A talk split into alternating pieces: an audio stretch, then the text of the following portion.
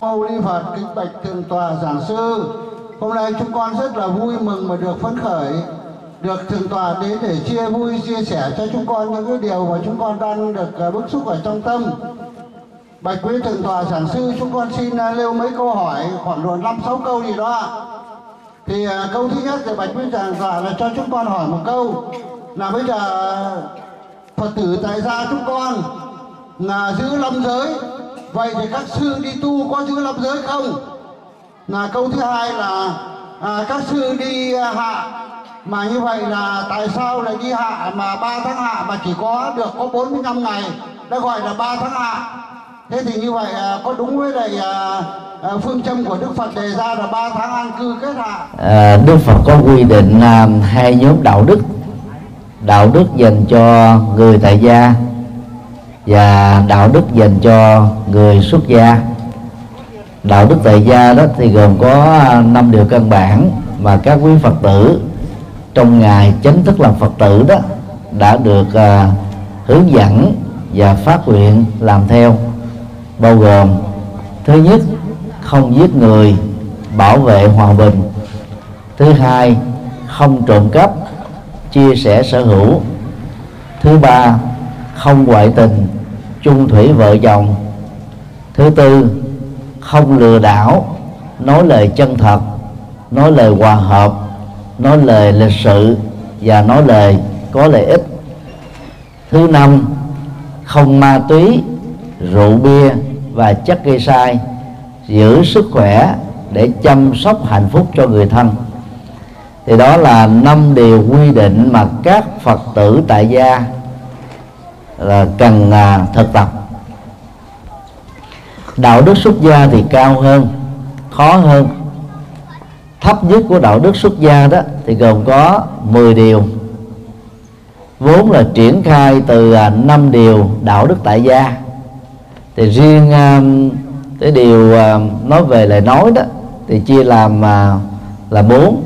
À, không à, nói à, lời sai sự thật không ờ, nói lời gây chia rẽ không nói lời ờ, mất lịch sự và không nói lời vô ích.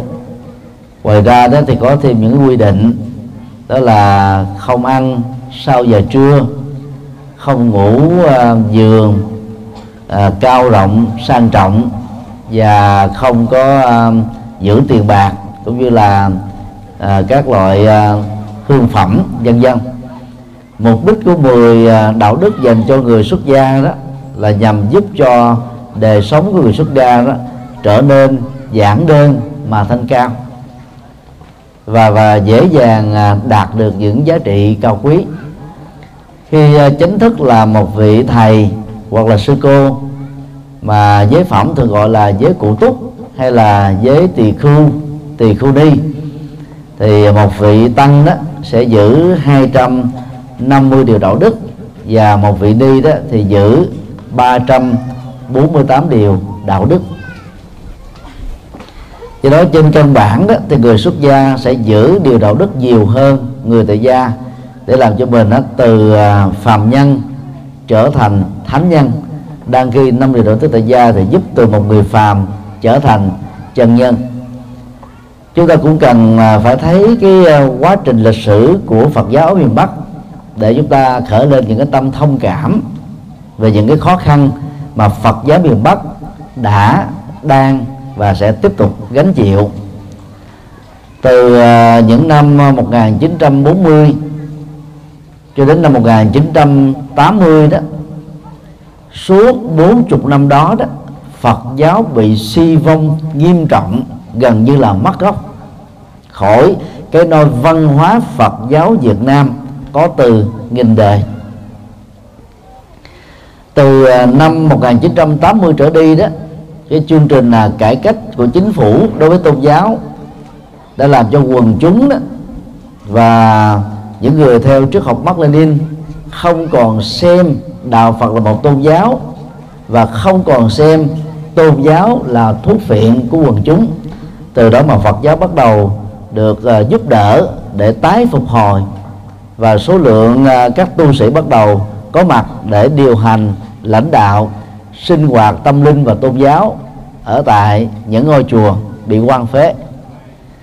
Vì à, trải qua cái giai đoạn à, thời kỳ xã hội chủ nghĩa mà phần lớn những người chủ trương lúc đó đó là chưa hiểu rõ về đạo Phật. Cho nên tại miền Bắc đó, các tu sĩ Phật giáo đó chỉ có thể sống bằng hai cách thôi. Thứ nhất là canh tác nông nghiệp qua hình thức hợp tác xã. Thứ hai đó là chăn nuôi để sống đó. Vào à, những năm à, 85 86 chúng tôi à, ra miền Bắc đó thì một số chùa vẫn còn chăn nuôi gia súc ở trong chùa của mình. Và người chăn nuôi thì, thì thường phải ăn à, các con vật được mình nuôi thôi. Tại vì đó là cái giai đoạn khó khăn Phật giáo bị suy vong rất nặng.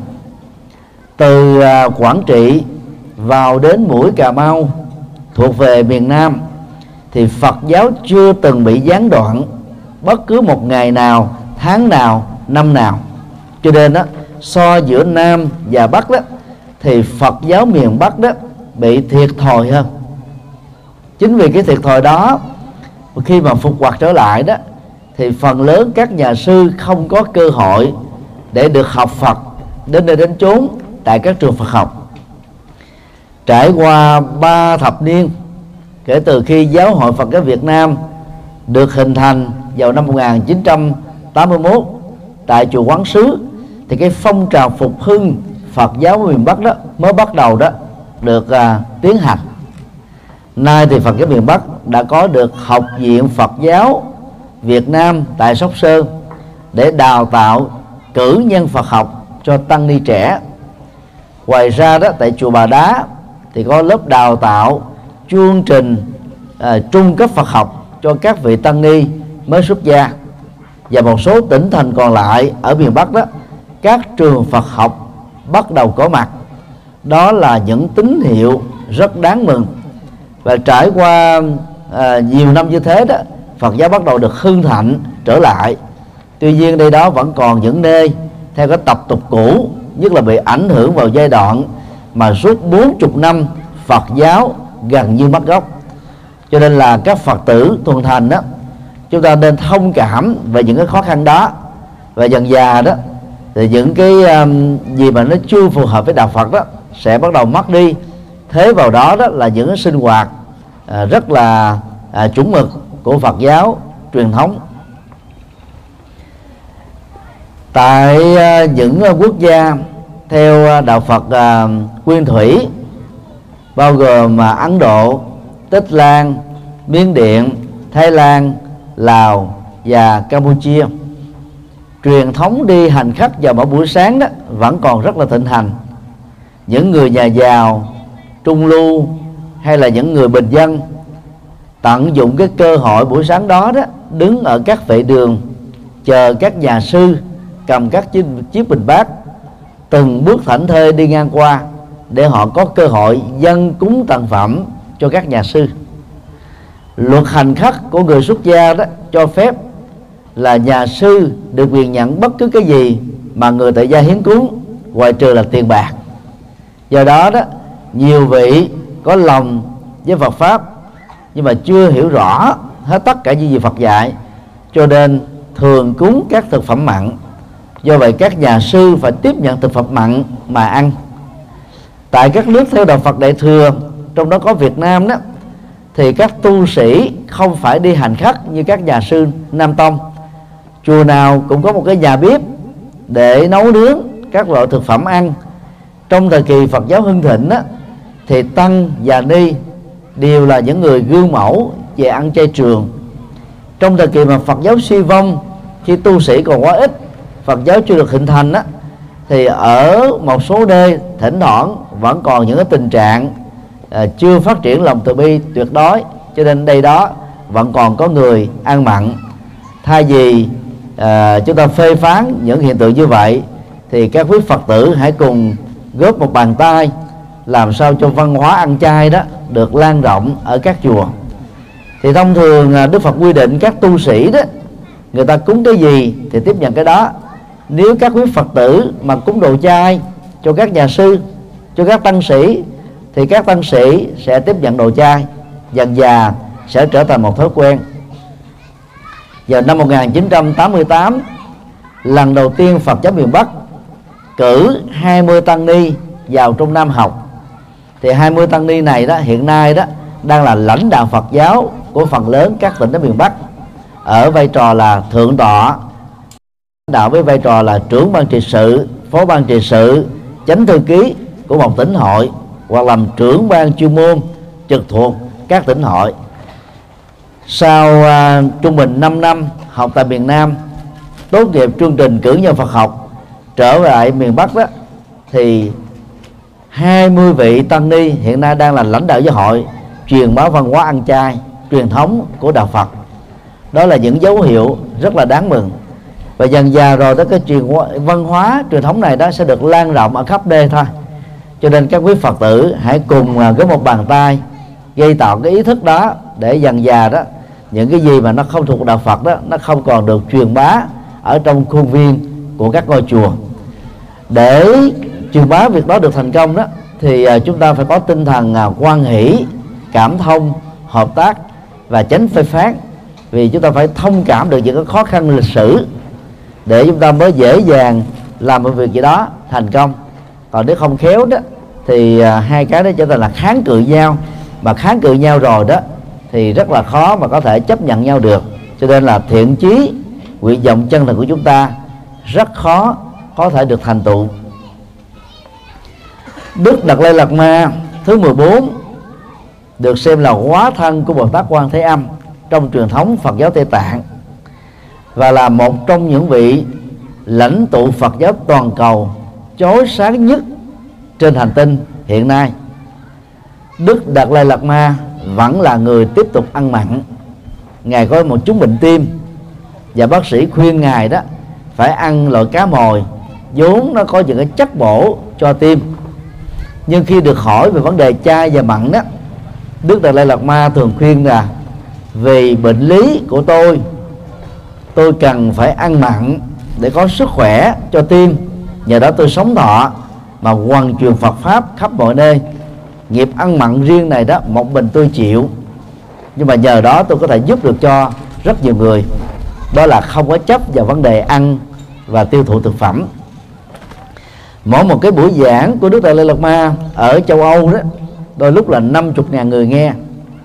Tối thiểu trung bình cũng phải là năm sáu ngàn người nghe cho nên nếu mà ngài không nghe theo lời khuyên của bác sĩ đó, thì chưa chắc ngài đã sống thọ cho đến ngày hôm nay.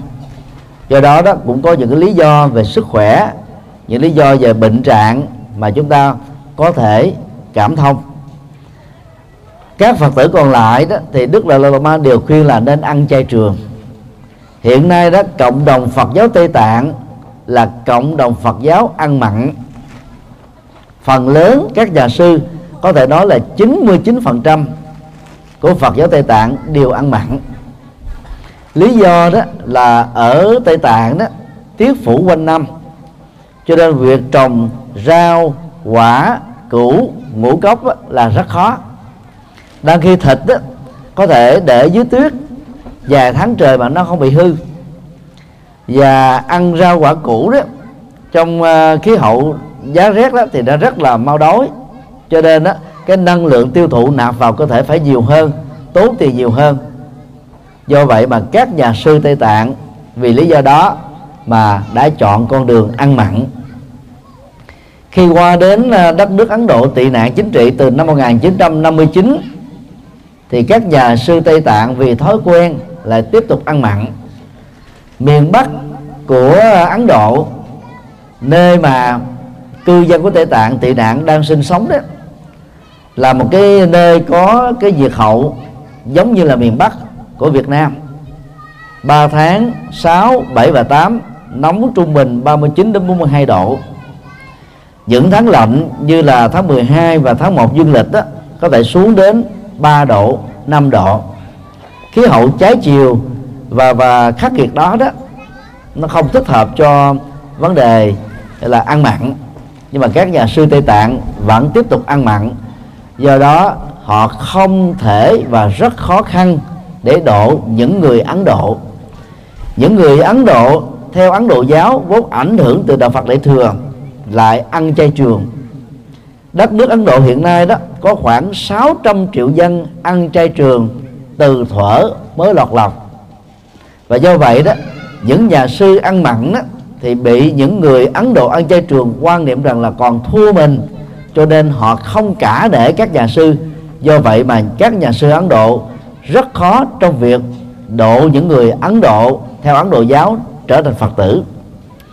Do đó đó, ăn uống không chỉ đơn thuần là văn hóa ẩm thực, mà nó được người Ấn Độ quan niệm là văn hóa tâm linh. Từ chỗ đó đó, thì dần dà các nhà sư cần phải ý thức rằng là cái vai trò tâm linh của mình đối với quần chúng và tập ăn chay cái gì tập rồi cũng trở thành thói quen. Ngày nay việc ăn chay đó, nó còn được hiểu đó là bảo vệ môi trường. Cứ trung bình 450 gram thịt đó được chế tác vào trong thị trường thực phẩm mặn, thì trong một khí quyển đó phải hứng lấy 280 khí khí khí carbonic, vốn tạo ra hiểu nhà kính và hâm nóng toàn cầu, đe dọa mạng sống và tuổi thọ của hành tinh chúng ta trong đó, các cư dân của hành tinh, bao gồm con người và động vật đó, sẽ bị, gọi là, lãnh đủ trực tiếp. Đồng thời cũng 450 gram thịt đó được chế tác đó, thì cái lượng hoa màu của đất đó bị tổn giảm đến 200% và cái nguồn nước đó bị ô nhiễm do phục vụ cho vấn đề chăn nuôi.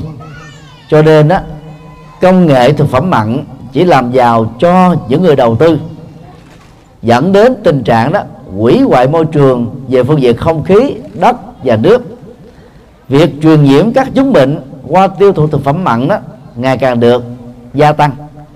Cho nên đó, về phương diện môi trường học, về phương diện tâm linh học, về phương diện từ bi học, thì việc ăn chay đối với người xuất gia bao giờ cũng tốt hơn là ăn mặn và đối với người tại gia đó thì việc ăn chay cũng rất là tốt. Nếu như chúng ta ăn đầy đủ các dưỡng chất rau quả củ ngũ cốc sữa phó mát thì chắc chắn á, sức khỏe của người ăn chay tại gia đó sẽ dẻo dai và ít bệnh tật hơn người ăn mặn. Do đó ở những nơi nào mà vẫn còn đây đó những cái hiện tượng ờ, là giết mổ mà là phật tử dù là xuất gia hay tại gia thì đó là điều đáng tiếc và chúng ta cùng nỗ lực làm sao để giúp đỡ bằng cái sự khéo léo. Nhớ là đừng chống đối. Cái khéo léo mới giúp cho chúng ta thành công trong các nỗ lực à, cần làm. Vào à, thời Đức Phật đó thì mùa à, an cư kiết hạ đó gồm có 90 ngày. 90 ngày đó thì à, các vị tăng sĩ sẽ làm bốn công việc chính. Việc thứ nhất á, đây là cái cơ hội để sạc lại bình năng lượng tâm linh mà suốt 9 tháng mình phụng sự nhân sinh đó có thể bị ảnh hưởng phương diện này hay là phương diện khác. 90 ngày đó là để sạc lại cái bình năng lượng tâm linh mà suốt à, uh, 9 tháng đó mình phụng sự nhân sinh. Và đó là cái cách để làm cho cái tâm linh và sự tu á, của người xuất gia nó trở nên tốt hơn. Thứ hai đó là các vị tu sĩ trẻ sẽ có cơ hội học Phật pháp chuyên sâu và nâng cao. Từ các vị tăng sĩ trưởng lão đi trước.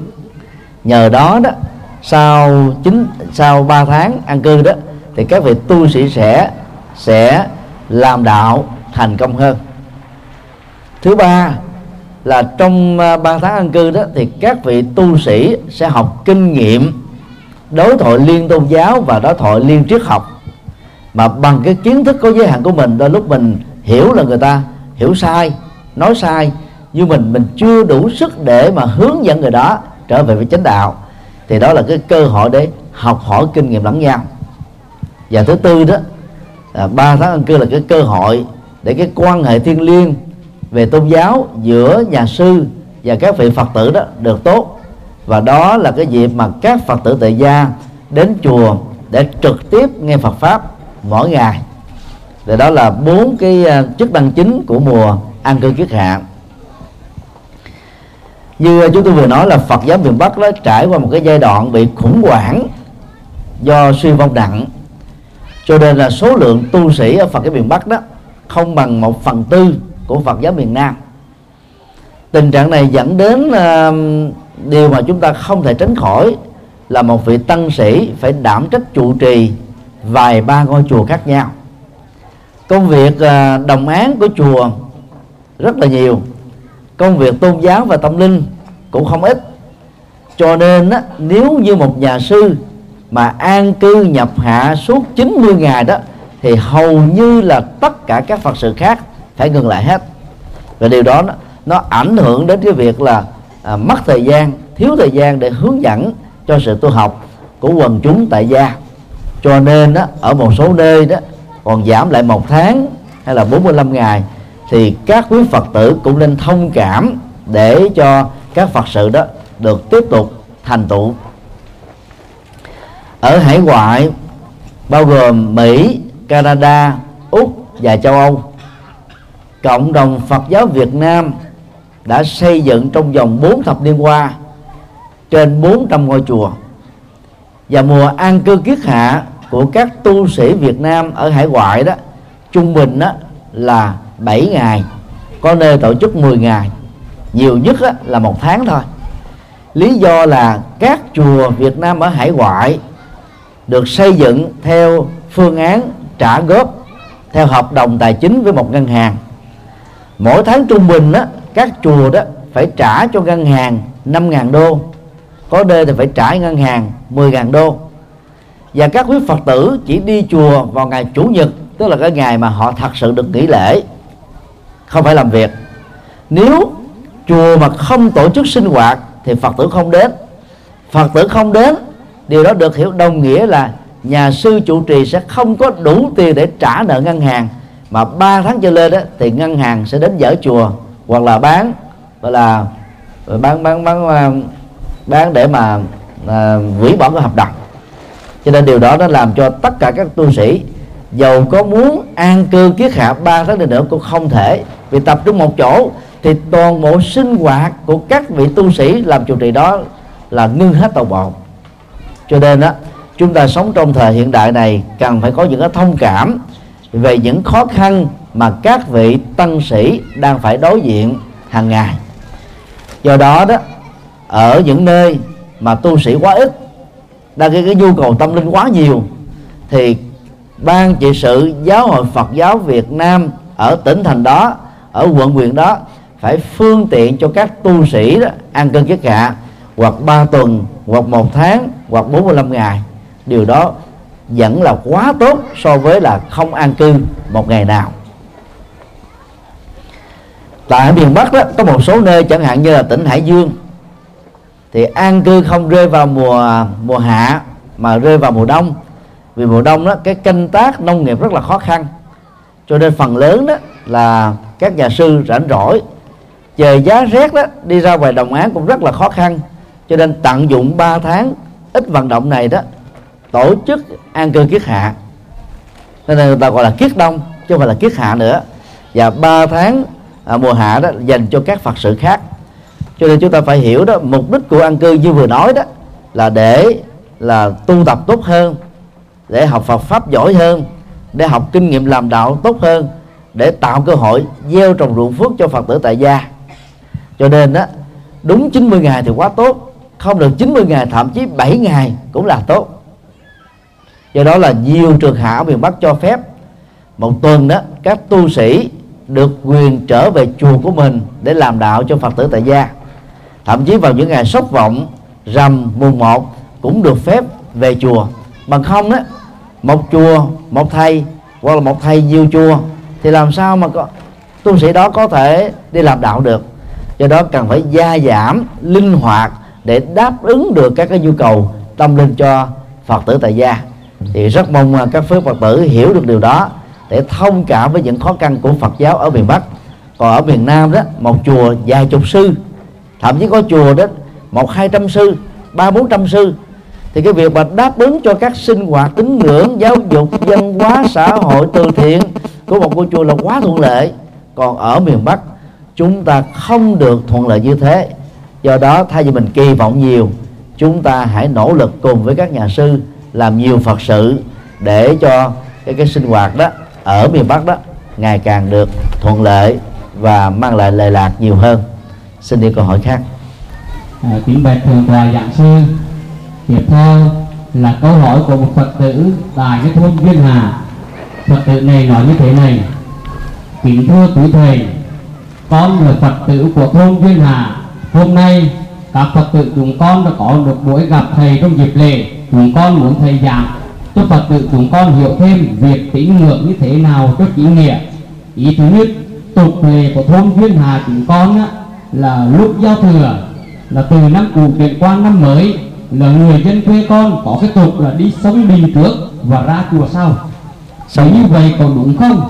Hoặc là ra chùa trước về đình thắp hương sau. Con muốn nhờ thầy giảng dạy cho phật tử chúng con được rõ. A di đà phật văn hóa miền bắc đó thì à, đình về chùa đó thường là sát nhà, sát vách nhau. Có lẽ nó ảnh hưởng từ à, chủ trương tam giáo đồng nguyên mà người Trung Quốc muốn áp dụng lên trên nền văn hóa tôn giáo của Việt Nam để họ truyền đạo nho và đạo lão của họ, vốn không phải là của văn hóa Việt Nam.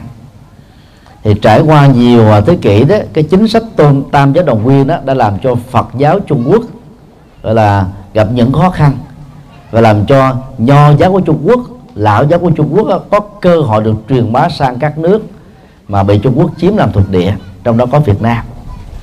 Thực tế, chủ trương tam giáo đồng nguyên là hoàn toàn, gọi là bất lợi cho đạo Phật. Vì ba tôn giáo này không thể đồng nguyên được. Đạo nho là chuyên làm về chính trị và chính trị cực đoan. Còn đạo lão đó thì thiên về ẩn núi, quy điền là không có giao tiếp xã hội. Còn đạo phật đó thì còn có năm thừa. Nhân thừa đó, thì à, chú trọng đến các yếu tố nhân bản, lấy con người làm gốc. Thiên thừa đó, dạy chúng ta những cái phước báo để sống một đời sống con người cao thượng hơn. Thanh văn thừa, thì dạy chúng ta con đường giải thoát sanh tử. Bồ tát thừa, dạy chúng ta con đường nhập thế độ sinh. Và phật thừa, dạy chúng ta con đường giác ngộ tuyệt đối cho nên đó, về bản chất đó, là đạo phật không những là khác mà còn vượt lên trên rất xa với đạo nho và đạo lão. Đạo phật không cùng nguồn gốc với hai tôn giáo này cho nên không thể nói đạo phật là đồng nguyên với nho giáo và lão giáo. Tuy nhiên trong quá trình là tương tác văn hóa thì cái tương tác giữa các tôn giáo khác nhau đó là không thể tránh. Đạo phật chủ trương sự hài hòa. Do đó đó người miền bắc đó từ nhiều thế kỷ đã có những cái hài hòa văn hóa, đình và chùa là sát vách nhau. Chúng ta không thể tìm thấy văn hóa đó từ à, quảng trị cho đến hết mũi cà mau của miền nam. Chùa là chùa, đình là đình, đền là đền, miếu là miếu, và mỗi nơi có một cái không gian tâm linh riêng. Chứ không có nối kết nhau. Là bởi vì về bản chất là rất khác nhau đình đó là dành cho giới chính trị. Là khi chùa đó, là dành cho đạo đức, cho xã hội, cho dân sự, cho giáo dục và cho các cái hoạt động tâm linh cao cấp. Do đó đó là khi à, chúng ta cúng à, lễ tết đó thì đừng có nghe theo những cái tập tục dân gian, bởi vì nó không có một cái quy chuẩn gì hết á. Là một người phật tử đó thì chúng ta không nên cúng đình, cúng đền, cúng phủ. Chúng ta chỉ có cúng phật thôi và cúng ông bà tổ tiên. Đó là hai nền tảng tâm linh rất là quan trọng. Cúng ông bà tổ tiên để thể hiện văn hóa, uống nước, nhớ nguồn. Vì nếu thiếu ông bà, chúng ta không có cha mẹ. Thiếu cho mẹ thì không có bản thân mình cho nên là dầu ở vai trò xã hội nào chúng ta cũng phải tức là báo hiếu cha mẹ khi còn sống và nhớ công ơn cha mẹ à, để giữ gìn truyền thống văn hóa à, của gia tộc mình. Do đó đó dầu ông bà cha mẹ đã qua đời lâu năm cứ à, đến những ngày dỗ chúng ta tưởng niệm để cùng ôn lại những đóng góp to lớn của ông bà cha mẹ của chúng ta dành cho quê hương xã tắc và gia tộc của mình. Từ đó chúng ta cam kết tránh tình trạng cha mẹ làm thầy, con cháu đốt sách đây là cái cách báo hiếu về phương diện tinh thần sau khi cha mẹ đã qua đời. Thờ cúng ờ, phật đó là nhằm giúp cho chúng ta học hỏi được những đức tính tâm linh cao quý mà các đức phật có, để chúng ta trở thành các nhân cách vĩ đại đó. Cho nên là phật tử đó thì chúng ta chỉ nên đi chùa thôi. Và cúng chùa thôi, không nên cúng đền, cúng đình, cúng miếu. Đền, đình, miếu dành cho những người thuộc các tôn giáo khác, ảnh hưởng từ nho giáo, lão giáo hay là tín ngưỡng nhân gian. Rất tiếc đó, chỉ có đạo phật cho đến thời điểm hiện nay là chưa có các quy định chặt chẽ về vấn đề tín ngưỡng và cúng lễ. Cho nên đó, nhiều khi đã chính thức trở thành phật tử rồi có rất nhiều phật tử vẫn còn tiếp tục cúng các thần linh thuộc các tôn giáo khác và điều đó là không có phù hợp. Ở miền nam, hiếm có ngôi chùa nào mà trong chính điện thờ thần linh của các tôn giáo khác. Chỉ có thờ phật, thờ bồ tát thôi. Vì đạo nào thì có thần linh của đạo đó. Cho nên chúng ta không có thờ thần linh của các tôn giáo khác. Ở miền nam thì có đạo cao đài, được xem là đạo hỗn hợp vì họ lấy à, các vị thánh bồ tát của đạo phật lấy thánh của đạo thiên chúa lấy thánh của đạo nho và lấy những vị gọi là thần mang tính cách là nghĩa sĩ à, à, thể hiện chủ nghĩa anh hùng dân tộc. Họ thờ chung hết tất cả các vị thần thánh đó. Đó là cái tôn giáo mới. Còn đạo phật và các tôn giáo còn lại đó thì à, người ta chỉ thờ những việc khai sáng ra tôn giáo của mình thôi điều này cũng giống như trong mỗi gia đình á, mình là họ trần thì có ai đi thờ cái ông họ lý, hay là ông họ nguyễn đâu? Hay là bà họ lý, bà họ nguyễn? Mình họ trần thì thờ à, ông bà tổ tiên họ trần. Ai họ nguyễn thì thờ họ nguyễn. Còn ai họ họ họ họ lưu thì ta thờ họ lưu. Thì tương tự cũng như thế, là phật tử chúng ta chỉ thờ phật, bồ tát à, là a la hán và thánh tăng của phật giáo chúng ta không thờ phượng các thần linh của các tôn giáo khác. Trải qua một nghìn năm bị ờ, Trung Quốc đô hộ người Trung Quốc muốn áp đặt cái văn hóa của họ lên đất nước chúng ta để xóa sổ văn hóa Việt Nam. Cho nên họ đã giới thiệu cái, cái các vị thần linh cho người Việt Nam. Ở tại miền Nam đó thì cái văn hóa thờ ông quan công đó rất là mạnh. Tại vì người Triều Châu đó họ đi vượt biên có mặt ở Việt Nam họ sống ở một số tỉnh thành của miền Nam Việt Nam. Cho nên họ mà, họ mang ông thần quan công đến để biểu tượng của Trung Quân ái quốc. Điều đó là thích hợp, vì họ là người Trung Quốc, họ thờ thần lên Trung Quốc là bình thường. Nhưng mà là người Việt Nam mà chúng ta thờ thần lên Trung Quốc là không thích hợp. Đất nước Việt Nam chúng ta có rất nhiều anh hùng dân tộc vĩ đại hơn quan công. Chẳng hạn như thánh Trần Hưng Đạo hay là thánh Lý Thường Kiệt họ là những Phật tử thuần thành. Họ là người yêu nước. Họ đã bảo vệ độc lập chủ quyền của dân tộc Việt Nam. Còn người Trung Quốc đó à, trong à, lịch sử ba nghìn năm qua bất cứ triều đại nào của họ khi lên ngôi ít nhất có một lần xâm lăng Việt Nam. Cho đến thời điểm hiện nay là Trung Quốc đã xâm lăng Việt Nam 64 lần rồi.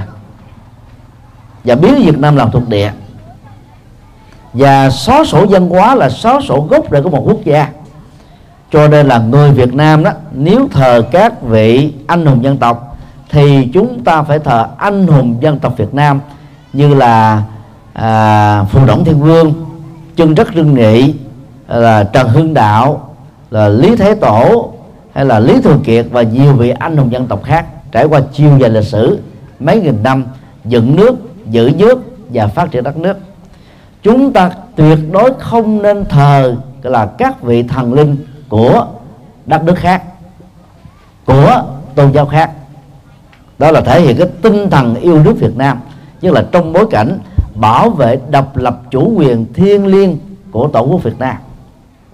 Cho nên nói tóm lại là các phật tử nào vẫn còn thói quen đi đình, đi đền, đi miếu của các tôn giáo khác thì hãy nên ngừng lại là bởi vì đó, nhiều người chưa hiểu được đạo Phật, nghĩ một cách nôm na rằng là đạo Phật cũng giống như các tôn giáo này. Cho nên thờ phượng thêm nhiều thần linh là càng tốt. Cái đó, nó có gốc rễ từ nỗi sợ hãi. Do sợ hãi chi phối mà chúng ta an ủi rằng là thờ nhiều thì tốt hơn là thờ ít. Nếu thần linh này không phù hộ mình thì có thần linh khác phù hộ. Cái đó là do vì chúng ta chưa hiểu được nhân quả. Theo đức phật đó thì thượng đế chưa từng có thật. Thượng đế do con người mê tín nắng tạo ra thôi. Và các thần linh được xem là trưởng quản các chức nghiệp ngành nghề trong dân gian. Theo đạo Phật là cũng chưa từng có thật. Cũng do niềm tin mê tín và nỗi sợ hãi mà con người là nắng tạo ra thôi. Tất cả mọi thứ trên đời này đó, nó diễn ra theo quy luật của nhân, duyên và quả. Thay vì mình sợ mà thờ phượng các thần linh thì chúng ta hãy phát triển trí tuệ để làm cho chúng ta trở nên đó là sống đúng với nhân quả. Từ đó chúng ta không còn phải sợ, lo lắng gì nữa hết. Cho nên tôi tóm lại là trước lễ tết hay là sau lễ tết, trước lễ dỗ hay sau lễ dỗ hoặc bất kỳ một ngày tháng nào, chúng ta không cần phải theo những cái tập tục dân gian là cái này trước, cái kia sau. Thực tế đó, khi mình có lòng đến với phật thì đến trước đến sau thì đều có giá trị như nhau. Và người biết thương chính mình đó thì chúng ta đến với phật trước. Chúng ta trao dồi tâm linh phật dạy trước. Điều đó nó có nhiều giá trị cao quý. Còn những cái mặc định nên hay không nên trong dân gian đó phần lớn là mê tín. Nó không có cái nguồn gốc của nhân quả. Cho nên chúng ta không nên máy móc theo các cái quy định đó. Bởi vì theo máy móc mà không hiểu được cái, cái nguyên nhân đó thì dẫn đến cái tình trạng mê tín dị đoan và hoàn toàn là không có lợi trước khi kết thúc cái câu hỏi này đó thì thầy chia sẻ thêm một cái à, câu chuyện nó diễn ra trong chốn thiền môn ở tại Trung Quốc. Một vị thiền sư đó à, rất là thương các cái chú mèo cho nên là mới thấy những chú mèo quan đó đến chùa cho chúng ăn. Vì cho chúng ăn hàng ngày cho nên chúng rất là kính trọng và quý thương hòa thượng. Do đó đó mèo đó có thói quen đó là nó khi nó thương quý một người nào đó nó thường cạ mình nó vào trong cái cơ thể của người nó quý để nó sinh thực phẩm. Như một cái dấu hiệu bày tỏ lòng biết ơn và xin cái cái thực phẩm gì đó mà ăn. Thì đến giờ ngồi thiền đó thì các cái chú mèo nó tới cơ thể của hòa thượng nó cứ cạ vào cạ vào thì các hòa thượng sẽ mất tập trung. Mà đang khi ngồi thiền thì phải xả niệm thanh tịnh thì mới trở thành là à, chân không quá tâm. Nhờ đó mà mình được an lạc hạnh phúc do vậy mà trước khi ngồi thiền, vị hòa thượng này đó mới lấy một cái lòng để nhốt các con mèo lại để cho nó khỏi khỏi lên quậy. Sau này hòa thượng chết, thì đệ tử của hòa thượng lên làm trụ trì ngôi chùa.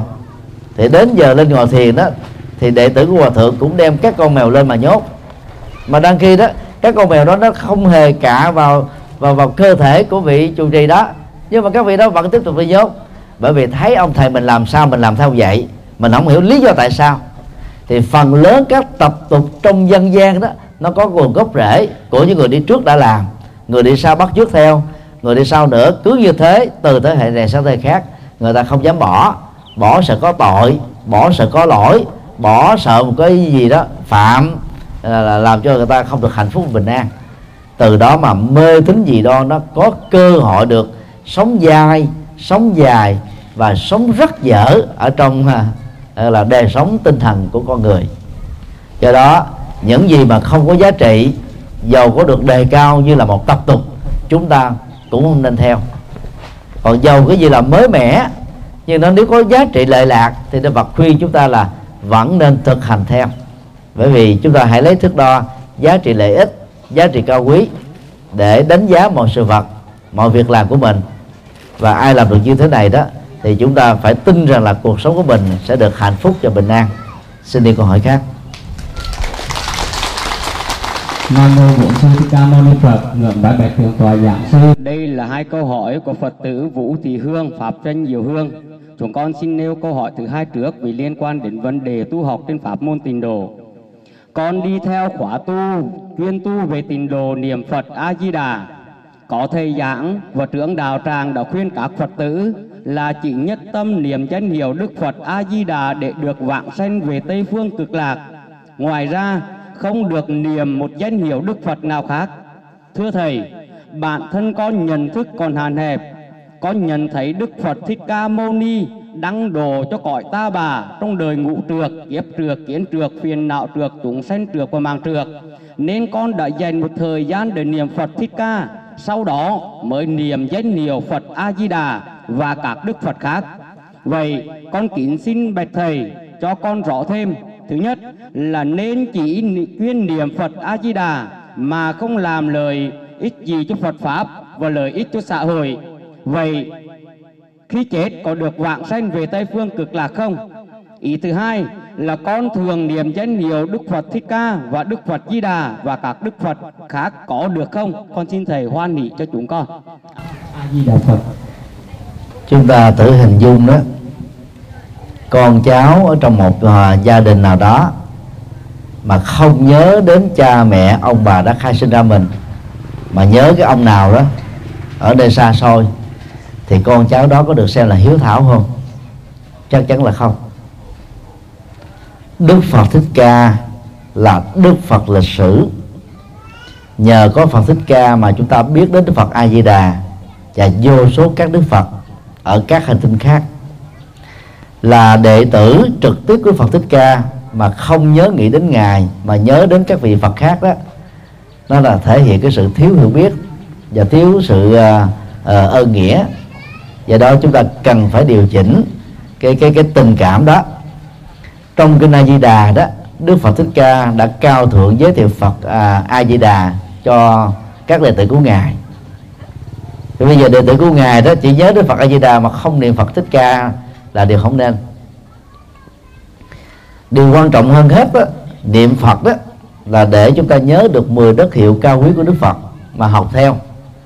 Phật nào cũng như thế. Người theo tình độ tông thì thường đề cao Phật A Di Đà qua bài sám mà thường được ghi chép trong các nghi thức tụng niệm đó.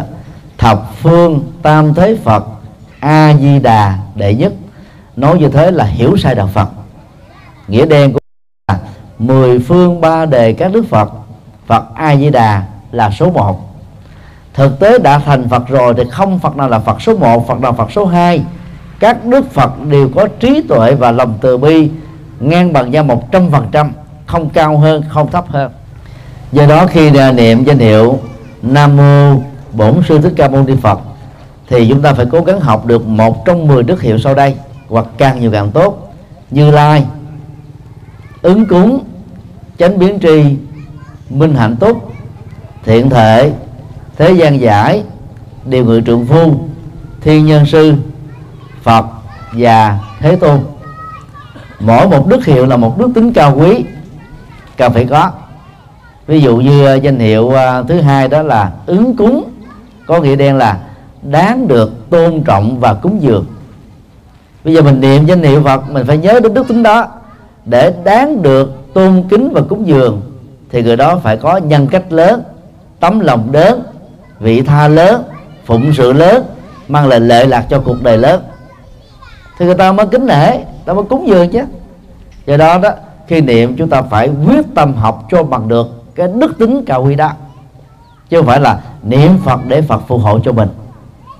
Các phật tử sơ cơ phần lớn là phật tử nặng về niềm tin á, thì nghĩ đơn giản là niệm phật để phật gia hộ. Niềm tin tôn giáo đó cũng tốt để chúng ta có cái động lực mà niệm. Nhưng trên thực tế đức phật không thể phù hộ chúng ta nếu tự thân chúng ta không làm các công đức các việc thiện các việc có giá trị. Hay nói cách khác là nhân quả thiện độ chúng ta, chứ đức phật không thể ô dù giống như xã hội bị ô dù nếu mà đức phật cũng ô dù giống như các quan chức lớn ô dù cho con cháu của mình, người thân của mình, thì đức phật có khác gì những người ô dù đó đâu. Đức phật dạy chân lý, chỉ rõ con đường, hiến tặng chúng ta các phương pháp tâm linh miễn phí để chúng ta tuần tự thực tập theo và làm có kết quả cho nên đó, khi niệm phật đó, muốn được đúng thì chúng ta đừng để cho lời cầu nguyện nó sang tạp vào trong lúc chúng ta niệm. Sau khi niệm phật xong rồi đó thì mới hồi hướng công đức. Mong mỏi cho mọi người được lệ lạc ăn vui. Thì niệm như thế được gọi là niệm bằng chánh niệm. Mà niệm bằng chánh niệm mới đúng thật sự là niệm phật. Còn mà không á chúng ta để cho lòng tham ước nguyện mong mỏi giàu là chân thành giờ là cao thượng, chi phối nhiều quá thì không còn là chánh niệm nữa. Do vậy đó, là các quý phật tử cần phải niệm danh hiệu đức bổn sư. Còn niệm phật a di đà đó, lâu lâu mới niệm một lần ra còn ai mà tu theo tịnh độ tông đó, thì nên nhớ kinh A Di Đà dạy chúng ta năm tiêu chí để được giảng sinh.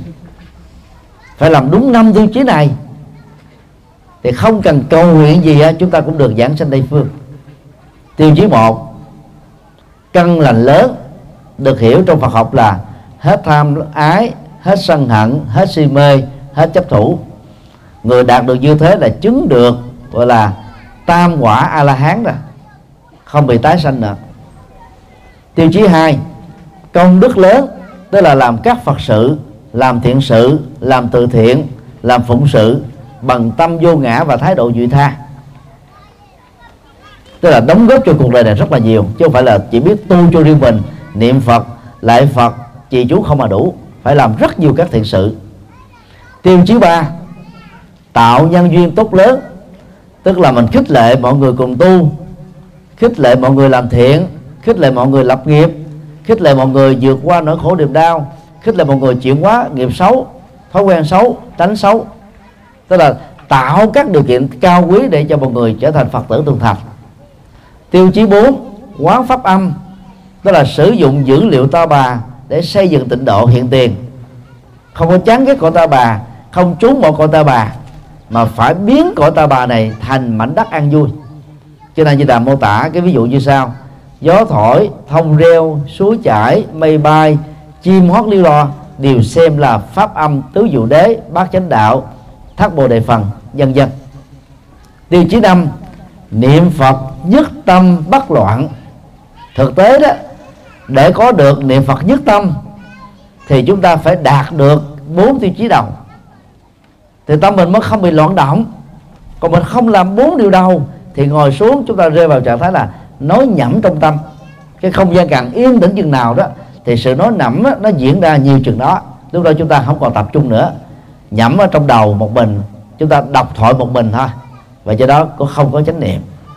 Nói tóm lại, bất cứ một hành giả tịnh độ tông nào muốn giảng sanh tây phương thì nên thực tập đầy đủ năm tiêu chí được nêu ra trong kinh A Di Đà quý vị có thể dở ra bản dịch tiếng Việt hay là dở bản chữ Hán ra thì có ghi rõ năm điều đó.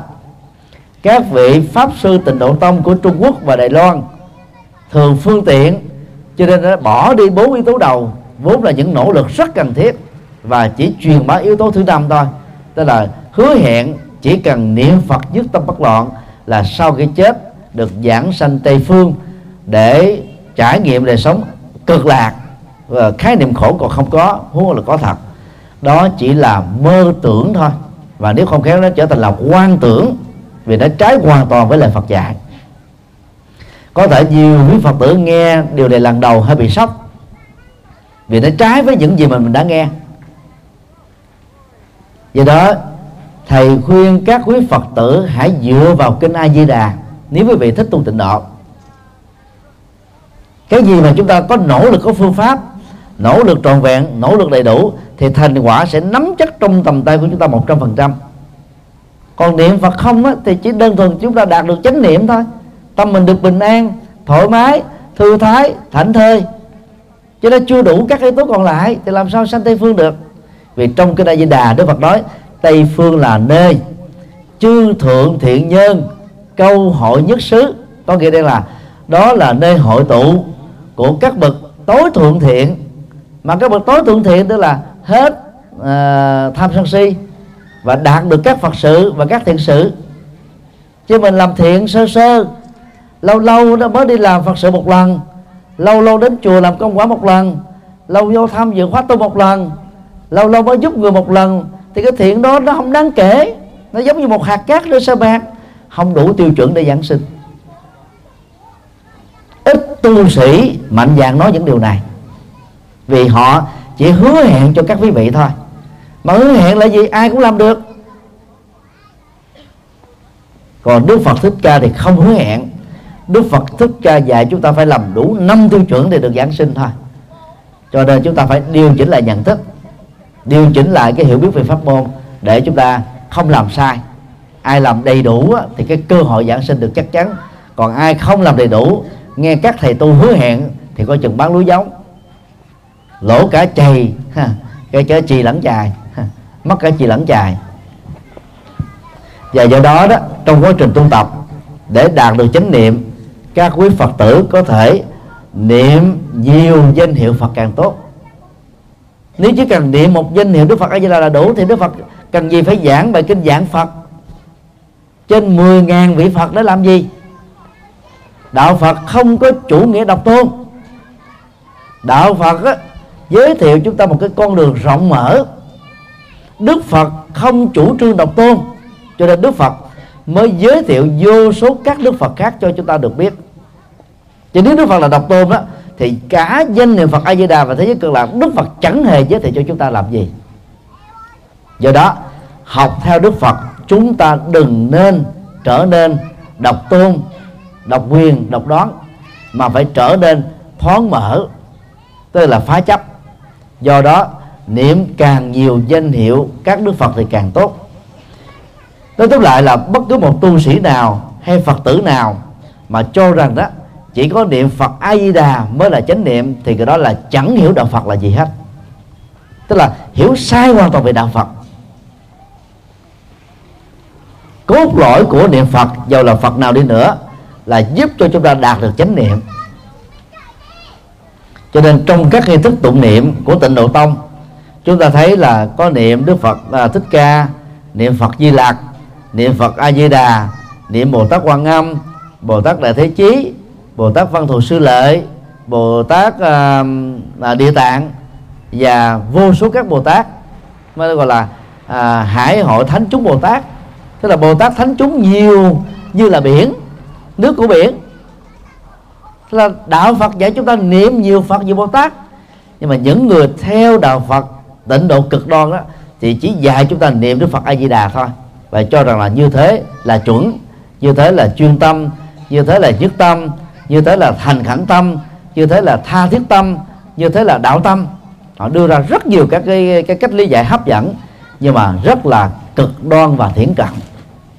Đạo phật dạy chúng ta xóa cực đoan dạy chúng ta có toàn trí để thoát khỏi các cái thiện cận cho nên chúng ta không nên đi theo cái sự thiện cận đó và sự cực đoan đó. Làm được như thế đó thì chúng ta trở thành là đệ tử của vô số đức phật. Chứ tại sao mình phải trở thành là đệ tử của một đức phật thôi? mỗi một đức phật có những cái hay riêng. Và mình học cái hay có nhiều đức phật thì vẫn tốt hơn nhiều là học ở một ông thầy. Cũng giống như học trò, lên lớp dù là tiểu học, trung học, đại học, thạc sĩ, tiến sĩ, đều phải học với nhiều giảng viên, nhiều giáo viên, nhiều giáo sư khác nhau mới giỏi được. Chứ còn một thầy một trò là không bao giờ giỏi được. Ta chỉ giỏi ở lĩnh vực mà người thầy đó là sở trường thôi. Còn các lĩnh vực khác là chúng ta không biết đến thì đạo Phật tịnh độ tông cực đoan á, hiện nay đang đi theo cái hướng thiên cực này. Buộc chúng ta chỉ đọc kinh A Di Đà vô lượng thọ, quán vô lượng thọ. Buộc chúng ta chỉ có niệm Phật A Di Đà buộc chúng ta chỉ tu tịnh độ thôi. Còn cấm hết tất cả mọi thứ còn lại. Cái đó nó giống như con ngựa mà, bị che đi, hay là hai cái mắt trái mắt phải. Nó chỉ nhìn thấy ở phía trước à. Đang khi con người chúng ta là có có đủ hai con mắt, có thể nhìn thấy được mọi sự vật hiện tượng cho nên chúng ta hãy tận dụng cơ hội đó để tiếp xúc với nhiều đức phật để học hỏi chân lý của nhiều đức phật để chúng ta trở thành là những người có giá trị cao quý. Xin đi câu hỏi khác. A di đà phật? Câu thứ hai của phật tử vũ thị hương.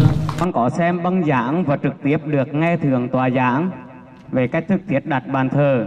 Cách thứ nhất là con được nghe thường tòa băng thường tòa giảng khi đặt bàn thờ ở tại phòng thờ là nên đặt lệch 180 độ giữa bàn thờ Phật và đặt bàn thờ gia tiên. Cách thứ hai là con được nghe trực tiếp của thường tòa đến lễ tài gia, lại hướng cho con là nên đặt bàn thờ Phật và đặt bàn thờ gia tiên cùng chiều, không nên đặt lệch hướng. Vậy xin thầy giảng cho con được rõ. A di đà phật.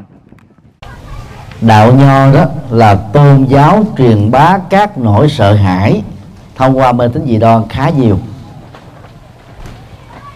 người ờ, Trung Quốc ờ, vì mê tín họ tin rằng đó mỗi một cái tuổi phù hợp với một cái tướng một cái hướng. Cho nên đó các thầy phong thủy và địa lý theo Trung Quốc đó, khi đến coi một cái nhà nào đó thì họ sẽ coi ba thứ chính. Thứ nhất là hướng cửa cái thứ hai là hướng cửa bếp thứ ba là hướng cửa nhà vệ sinh và thứ tư đó nếu thận trọng hơn thì hướng bàn thờ. Đạo Phật trong kinh điển Bali, kinh điển A Hàm và kinh điển Đại thừa không hề có bất kỳ những cái quy định cấm đoán gì về hướng cả. Cho nên tùy theo cái không gian của mỗi ngôi nhà lớn hay nhỏ phòng nhiều hay phòng ít mà ta đặt bàn thờ Phật và bàn thờ gia tiên đó cùng một chiều hay là đối diện nhau hay là một cái bên trái một cái bên phải một cái chính diện một cái bên trái một cái bên phải hoàn toàn lệ thuộc vào cái không gian của mỗi căn nhà thôi. Cho nên các quý phật tử đừng quá lo sợ rằng là đặt bàn phật không đúng hướng thì à, công việc làm ăn không được thuận lợi phật không phù hộ. Đó là mê tín. Thông thường đó, cái vị trí chính diện của một ngôi nhà là nơi quan trọng nhất. Ta nên đặt vị trí đó cho bàn thờ phật. Rồi bên trái hoặc là bên phải của căn nhà, ngoài bàn thờ phật ở chính diện chúng ta có thể đặt hoặc là bàn thờ gia tiên của mình. Hoặc là người vợ hay là chồng của mình vừa qua đời. Tùy theo cái sở thích và sự thuận lợi thôi mà chúng ta có thể chọn đặt ở vị trí nào cũng được. Miễn là bàn thờ Phật thì quan trọng hơn là bàn thờ gia tiên. Vì Đức Phật đó, nếu còn sống nay đó là 2.600 lẻ mấy tuổi rồi. Đang khi ông bà tổ tiên của chúng ta đó tuổi chỉ đáng con cháu của Phật thôi. Cho nên chúng ta phải đặt Phật trên một cái bàn thờ cao hơn là bàn thờ gia tiên của mình. Trong những trường hợp gia đình đó bàn thờ quá chặt chội do không gian không có, thì chúng ta cũng thể đặt bàn thờ Phật cùng với bàn thờ gia tiên. Vị trí bên trên đó dành cho Phật, bên dưới đó thì ông bà, bên dưới đó nữa đó là cha mẹ, đã quá giảng.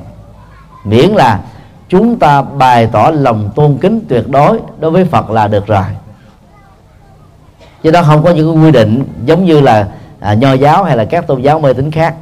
Là nói tóm lại các quý phật tử có thể chọn cái bàn thờ lớn hay nhỏ cái trang á, sang trọng hay là bình thường chất liệu quý hay là bình thường lệ thuộc hoàn toàn vào sở thích và điều kiện tài chính cũng như là không gian của mỗi gia đình.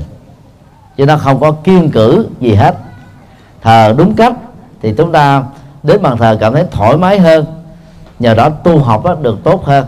Còn thờ không đúng cách thì vào chúng ta cảm thấy nó khó chịu và cái khó chịu đó nếu không hiểu đó bị lý giải mê tín là kiên cử cái này kỵ cái kia phải thôi.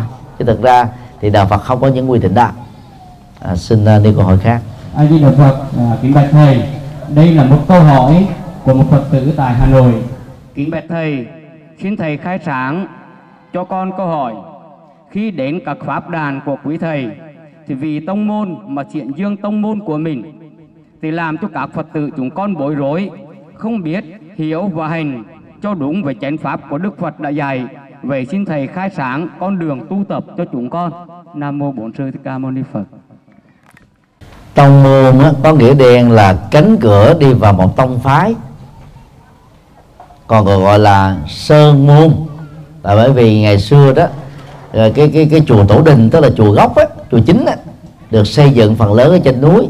Cho là cánh cửa đi lên cái núi đó tức là cánh cửa đi vào cái chùa quan trọng đó. Này đó gọi đủ là sơn môn gọi là pháp phái. À, tức là cái trường phái à, hành trì theo một cái pháp môn nào đó à, thường là được à, xây dựng ở trên một cái cái ngọn núi. Mà về sau này có thể rộng hơn là ở đồng bằng và bất cứ một nơi nào sơ môn hay là tông môn đó là những cái phương pháp riêng mà các vị tăng sĩ của trường phái đó đó dựa vào một những bài kinh nào mà mình tâm đắc nhất để truyền bá cho các phật tử của mình. Và dĩ nhiên đó, nó là con đường à, phụ họa thêm và cái con đường tâm linh mà đức phật đã dạy, tức là bát chánh đạo. Do đó, nó không thể thay thế được bát chánh đạo vì đó là phụ họa thêm. Ví dụ giờ mình có những con đường cái đi vào chùa minh duyên ngoài ra thì còn có thêm các con đường làng. Chúng tôi tạm gọi đó, các sơ môn pháp phái là các con đường làng để đi đến một ngôi chùa thôi. Chứ nó không thể bằng được, không thể ngang được và không thể thay thế được với con đường bát chánh đạo mà đức phật đã dạy. Thì thông thường à, các chùa người ta có thói quen là truyền bá một đạo phật tông môn cho các phật tử của mình để làm mở rộng cái tông môn đó. Điều đó cũng tốt thôi. Tại vì ta sở trường về lĩnh vực đó, thì ta truyền bá về con đường đó thôi còn giống như người à, giỏi về à, lái xe hơi thì người ta đâu có biết lái xe lửa đâu mà hướng dẫn. Có người lái xe lửa thì người ta đâu có hướng dẫn về lái máy bay vì họ có đọc học học qua đâu. Người lái máy bay thì không giỏi về à, về tàu thì họ không thể hướng dẫn về tàu được. Đức phật đó thì hướng dẫn xe đạp xe honda đi bộ xe hơi xe lửa máy bay trực thăng và tàu. Hầu như là không có cái gì mà đức phật không nắm cho nên đức phật hướng dẫn rất là kỹ rất là toàn diện rất là đầy đủ. Do đó đó khi mà mình à, học Phật pháp đó thì à, theo thầy đó chúng ta cần phải học với đạo Phật gốc. Học đạo Phật gốc đó, thì chúng ta học trực tiếp với Đức Phật thông qua các kinh điển mà mà ngài đã để lại cho chúng ta. À, suốt 45 năm truyền bá đạo rất tiếc đó, là Việt Nam mình bị ảnh hưởng từ à, đạo Phật Trung Quốc một nghìn năm thế kỷ thứ nhất đến thế kỷ thứ 10 cho nên đó là nghi thức đọc tụng tại các chùa miền Nam đó uh, chùa Việt Nam đó là phần lớn là phiên âm lại Hán Việt từ chữ Hán của Trung Quốc thôi. Do đó đó chúng ta không có cơ hội đọc trực tiếp những bản kinh gốc của Đức Phật. Ngoài sáu bảy bài kinh ở trong nghi thức tục đọc tụng trong một ngày thôi. Đó là một điều rất là đáng tiếc. Ngày nay thì các bậc ờ, hòa thượng cao tăng của Việt Nam đó đã phiên dịch gần hết kinh điển của Đức Phật ra tiếng Việt. Chúng ta đã có được năm bộ kinh Bali do trưởng lão hòa thượng Thích Minh Châu phiên dịch. Một bậc à, đường tăng hay là quyền trang của Phật giáo Việt Nam thời cận đại. Chúng ta cũng đã được à, các hòa thượng à, phiên dịch kinh điển A Hàm ra tiếng Việt Nam, gồm hòa thượng Thanh Từ, hòa thượng Thiện Siêu và nhiều vị hòa thượng khác, bao gồm hòa thượng Tuệ Sĩ và hòa thượng Thích Đức Thắng chúng ta cũng đã dịch các cái kinh điển đại thừa ra tiếng Việt, gồm các hòa thượng Thích Trí Nghiêm, thích trí tịnh, thích thiện siêu và nhiều vị cao tăng khác. Nhờ đó mà chúng ta có thể đọc trực tiếp các kinh điển của Đức Phật bằng tiếng Việt rồi chùa giác ngộ do thầy làm chủ trì từ năm 2005 đã chủ trương âm thanh hóa kinh điển Phật giáo. Cho đến ngày nay, phần lớn các bản kinh đã dịch ra tiếng Việt đều đã được thực hiện âm thanh bằng các giọng đọc của các diễn viên lồng tiếng và các phát thanh viên của đài truyền truyền hình và đài tiếng nói thành phố Hồ Chí Minh. Và được phổ biến miễn phí ở trên trang web chùa giác ngộ com. Do đó đó các quý phật tử ngày nay đó không phải khó khăn như ngày xưa. Không cần biết chữ hán không cần biết tiếng Bali tiếng Sanskrit tiếng Tây Tạng. Chúng ta vẫn có thể đọc trực tiếp và nghe trực tiếp uh, kinh Phật bằng tiếng Việt đây là phước báo lớn của thời hiện đại. Do đó đó, là các quý phật tử nên trực tiếp tiếp cận lời phật dạy, hoặc là bằng dân bản kinh, hoặc là trên internet, hoặc là qua âm thanh kinh nói, để chúng ta hiểu sâu về lời Phật dạy hơn. Còn đạo Phật sơn môn pháp phái đó, thì chỉ thường dựa vào nhiều nhất là ba bài kinh thôi và do vì chỉ dựa vào ba bài kinh chúng ta sẽ đánh mất cơ hội không còn hiểu biết tất cả những bài kinh triết lý còn lại được Đức Phật giảng dạy suốt 45 năm truyền bá đạo của ngài. Người biết ít á, thì trở nên cực đoan người biết ít á, thì trở nên thiển cận người biết ít á, thì trở nên cố chấp. Còn người hiểu biết nhiều bài kinh chừng nào đó thì á, chẳng những á, tâm mình thoáng mở trí tuệ được phát sinh mà chúng ta còn có cơ hội là dẫn dắt cho nhiều người phật tử đi sau mình trở thành các phật tử thuần thành. Do đó, các quý phật tử nên đào sâu vào kinh điển gốc của đức phật. Để chúng ta có thể hiểu đâu là lời giảng đúng, đâu là lời giảng chưa đúng, đâu là hướng dẫn chuẩn, đâu là chưa có hướng dẫn chuẩn. Còn những hứa hẹn chỉ đơn thuần là hứa hẹn thôi. Hứa hẹn không thay thế được hiện thực chỉ có khi nào chúng ta làm đúng nhân quả đúng phương pháp dưới sự dẫn dắt của trí tuệ chúng ta mới nắm được các kết quả an vui hạnh phúc trong tầm tay của mình. Hứa hẹn thì quá dễ. Nhưng mà kết quả là một chuyện hoàn toàn khác. Đức phật thì không hứa hẹn. Đức phật chỉ ra con đường chân lý con đường chánh đạo thôi. Công việc còn lại của chúng ta là phải đi. Đức phật không đi thế giùm cho chúng ta.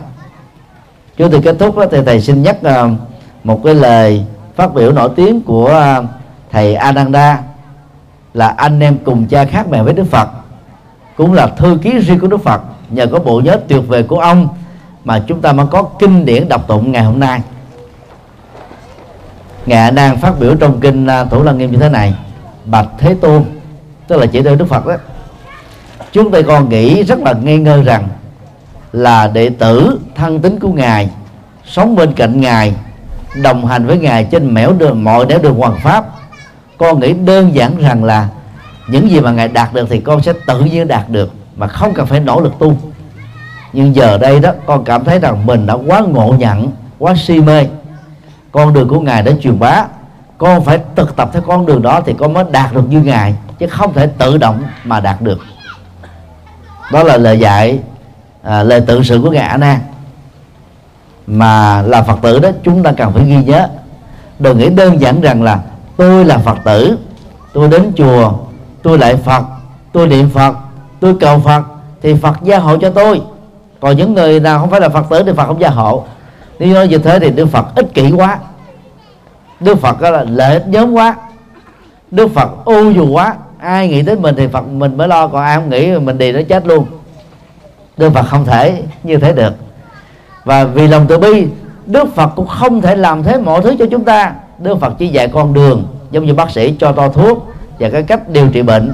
Công việc còn lại là bệnh nhân phải uống thuốc, bệnh nhân phải điều trị bệnh bệnh nhân phải tập luyện, bệnh nhân phải làm chủ ăn uống, bệnh nhân phải làm chủ ngủ nghỉ, bệnh nhân phải làm chủ cái cái cái sinh hoạt, bệnh nhân phải làm chủ được sự thể dục thể thao.